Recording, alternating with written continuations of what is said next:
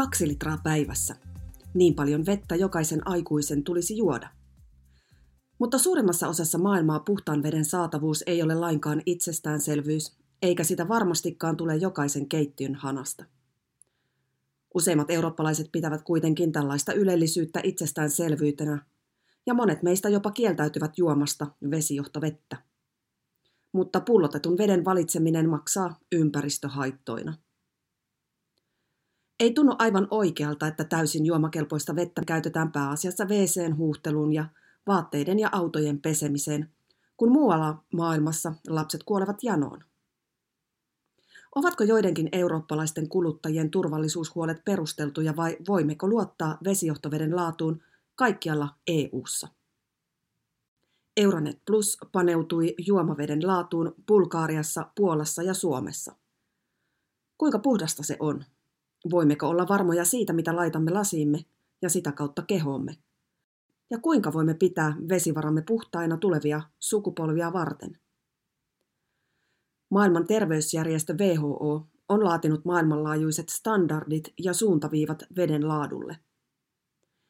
WHO edistää puhtaan veden saatavuutta, mikä on keskeistä paitsi kansanterveyden, myös talouskasvun edistämisen ja köyhyyden vähentämisen kannalta.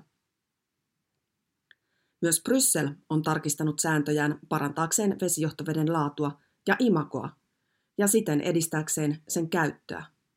Sen uusi lainsäädäntö sisältää tiukemmat veden laatustandardit ja toimenpiteitä uusien saasteiden torjumiseksi, mukaan lukien ensimmäistä kertaa mikromuovien ja niin sanottujen hormonimyrkkyjen, kuten pehmittimien rajoitukset. Painopiste on myös ennaltaehkäisyssä koko vedenkierron järjestelmällisen testauksen kautta aina lähteestä jakeluun. Ainakin paperilla tämä kuulostaa hyvältä, mutta kuinka hyvin näitä sääntöjä todella pannaan täytäntöön eri EU-maissa? Puolassa vesijohtovedellä ei ole hyvää imagoa ja sen laatuun liittyy paljon epäselvyyttä. Mutta mikä on todellisuus? Kollegani Polski-radiosta puhuivat Mihal Katsurnon kanssa. Hän on Juon vesijohtovettä-kampanjan yksi alulle panijoista. Hän selitti, että jäteveden ja vesijohtoveden erottelussa valitsee jonkin verran sekaannusta. E.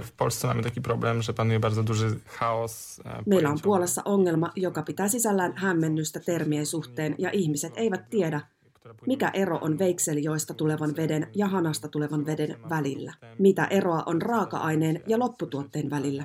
Ja meiltä kysellään usein, onko vedessä esimerkiksi huumeita. Koska jossain päin Isossa Britanniassa jätevesiä testataan, jotta saadaan selville, kuinka paljon huumeita ja lääkkeitä ihmiset käyttävät. Ja testauksen perusteella he määrittävät kulutuksen asukasta kohden tai kulutuksen trendin. Joku käänsi artikkelin väärin ja puolalaiset ajattelevat nyt, että heidän vesijohtovedessään on huumeita tai lääkkeitä, mutta näin ei ole. Veikselistä otettu vesi voi olla enemmän tai vähemmän saastunutta, mutta tämä aiheuttaa ongelmia vain vesilaitoksellemme, sillä vettä täytyy käsitellä enemmän. Puolan vesilaitosten kauppakamarin kanssa yhteistyötä tekevä Klaara Ram selittää, miksi hanasta juominen on ehdottomasti turvallista. Zdecydowanej większości wodociągów tak. Znaczy rzeczywiście Lakisääteiset vaatimukset ja monessa paikassa tehdyt valtavat investoinnit tarkoittavat todellakin, että hanavesi on todella turvallista ja terveellistä. Itse asiassa, jos kaikki puolalaiset avaavat julkisen vesilaitoksen hanan, vesi on turvallista. On yksittäisiä tapauksia, joita terveysviranomaiset tietysti valvovat, mutta nämä eivät ole vakavia tai merkittäviä kansallisesti. Saatat joskus kuulla radiosta tai lukea lehdestä jotain, joka viittaa siihen, että vesijohtovetemme olisi jotenkin haitallista, mutta ensinnäkään se ei yleensä ole ollut haitallista, ja toiseksi näitä tapauksia on todella pieni määrä. Mutta RAM myöntää, että ympäristön laadun heikkeneminen luo viranomaisille entistä enemmän haasteita veden laadun varmistamiseen, ja siksi on tärkeää keskittyä ennaltaehkäiseviin toimenpiteisiin. Rzeczywiście zanieczyszczenia i nie tylko mikroplastikiem, bo o tym Saastumista todellakin ilmenee, eikä kyse ole vain mikromuoveista. Tiedämme valitettavasti hyvin vähän mikromuoveista, ja on vaikea sanoa varmuudella, mitä vaikutuksia niillä voi olla ihmisten terveyteen. Tästä aiheesta tarvitaan vielä paljon tutkimusta, mutta näemme totta kai luontoympäristön laadun mukaan lukien vesivarantojen laadun heikkenevän. Uusia vaarallisia aineita tulee jatkuvasti lisää vesivaroihin. Puhutaan esimerkiksi lääkkeistä.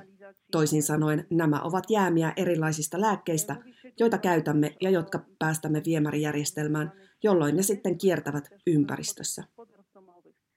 Puhutaan myös paljon teollisuuden aiheuttamasta saastumisesta, mutta myös kotitalouksista tulevista happamoittavista aineista. Nämä ovat aineita, joita valitettavasti löytyy monista kotitaloustuotteista ja jotka ovat erittäin säilyviä ja erittäin liikkuvia. Itse asiassa epäpuhtauksia löytyy jo kaikkialta, arktisilta alueilta, elävistä organismeista ja valitettavasti myös ihmisistä. Näemme myös näiden epäpuhtauksien määrän lisääntyvän, mikä tarkoittaa paitsi sitä, että veden laatua on valvottava, myös sitä, että meidän on taisteltava estääksemme näiden aineiden pääsyn ympäristöön. On mekanismeja, jotka tunnetaan yksinkertaisesti tarkastuksina, jotka tapahtuvat lähteellä. Toisin sanoen, emme saa päästää vettä saastumaan tällaisilla aineilla. Teoriassa tämä on tietysti yksinkertaista, mutta käytännössä ei. Bulgarian tilanne on jokseenkin huolestuttava. Kuluttajien liiton tutkimus osoittaa, että juomavesi sisältää yhtä tai useampaa epäpuhtautta, sanoo liiton puheenjohtaja Bokomil Nikolov. Alankokaupungeissa, joissa vettä otetaan maanalaisista lähteistä, on löydetty usein korkeita nitraattipitoisuuksia. Syynä tähän ovat maataloudessa käytetyt lannoitteet, jotka päätyvät pohjaveden kautta vesistöihin. Toinen asia, joka herätti huomiomme, oli se, että monissa näytteissä oli kohonnut klooripitoisuus. Tämä on desinfioinnin haittapuoli. Luonnonvesien käsittelyn asiantuntija ja pitkäaikainen luennoitsija Sofian arkkitehtuurin, rakennustekniikan ja geodesian yliopistossa Peter Kalinkov huomauttaa, että EU-direktiivin mukaan myös Bulgarian on parannettava juomavetensä laatua. Sitä on vaikea saavuttaa vedenkäsittelylaitosten nykyisen tilan vuoksi. Tämä koskee alueita, jotka käyttävät pintavettä pääasiassa säiliövettä käsittelevien puhdistuslaitosten kautta. Tämä tarkoittaa, että laitoksen toimintaan on kiinnitettävä erityistä huomiota ja toteutettava lisätoimenpiteitä vedenkäsittelyn tehostamiseksi kaikilla puhdistamoilla.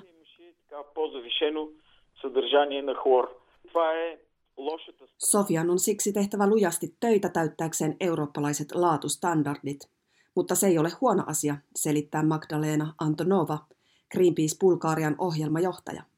Se ei ole huono asia, koska ilmastonmuutoksen myötä hyvä vesivarojen hallinta on tulevina vuosina erittäin tärkeä asia.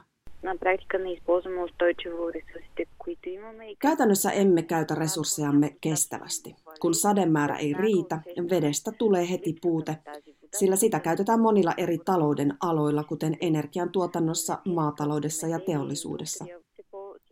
Tulemme kohtaamaan yhä enemmän ongelmia veden laadussa ja saatavuudessa. On erittäin tärkeää miettiä vaihtoehtoja joillekin suuria vesimääriä käyttäville taloudellisille toiminnoille. Ja etusijalla pitäisi todella olla ihmiset. Yksi mahdollinen tapa lisätä juomaveden määrää on ammentaa sitä merestä. Bulgaariassa on tällä alalla toimiva yritys. Greenpeace Bulgarian energia-asiantuntija Baalin Balinov valaisee nyt tämän vaihtoehdon etuja ja haittoja.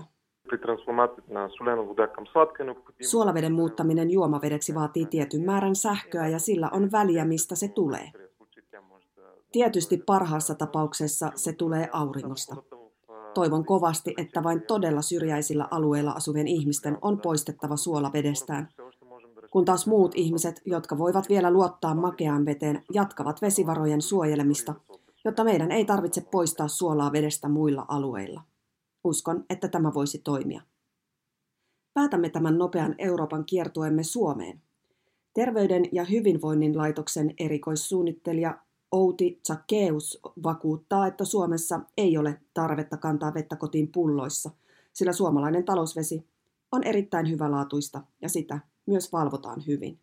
Meillä on, meillä on lainsäädännössä asetettu talousveden laadulle sekä terveysperusteisia laatuvaatimuksia että sitten käyttökelpoisuuteen perustuvia laatutavoitteita, ja ne molemmat täyttyy todella hyvin meidän talousvesissä. Joitakin uhkatekijöitäkin kuitenkin on. No jos ajatellaan esimerkiksi ilmastonmuutosta, niin sehän voi teettää uhkia koko sille talousveden toimitusketjulle, jos tulvat, myrskyleiset, voimakkaat sateet tai voi tulla vaikutuksia meidän käyttämiin raakavesiin.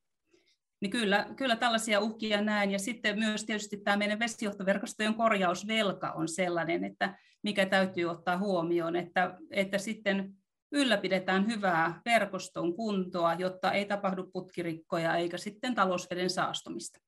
Mikromuoveista ja lääkejäämistä suomalaisen hanaveden juojan ei tarvitse Zakkeuksen mukaan olla huolissaan. Että toki, toki ihmiset ympäri Eurooppaa ja varmaan ympäri maailmaa ovat tietoisia näistä, näistä aineista ja kantavat niistä huolta. Ja toki hyvä asia olisi se, että esimerkiksi mikromuovia päätyisi mahdollisimman vähän ympäristöön. Mitä puhtaampi ympäristö meillä on, sitä puhtaammat raakavesivarat meillä on, ja sitä vähemmän tarvitsee vettä käsitellä ja ja sitä turvallisempaa se talousveden laatu on. Hän on sitä mieltä, että talousvetemme laatu tulee säilymään hyvänä myös tulevaisuudessa. No kyllä mä näen sen kuitenkin kaikesta huolimatta ihan luottavaisin mielin yhden hyvänä tämän meidän tulevaisuuden ja, ja riskiperusteisuus on sellainen, mitä nyt, nyt tänäkin päivänä ja tulevaisuudessa tullaan entistä enemmän painottamaan. Eli pyritään, pyritään jo ennakolta poistamaan sellaisia vaaratekijöitä, jotka voisivat vaikuttaa talousveden laatuun haitallisesti.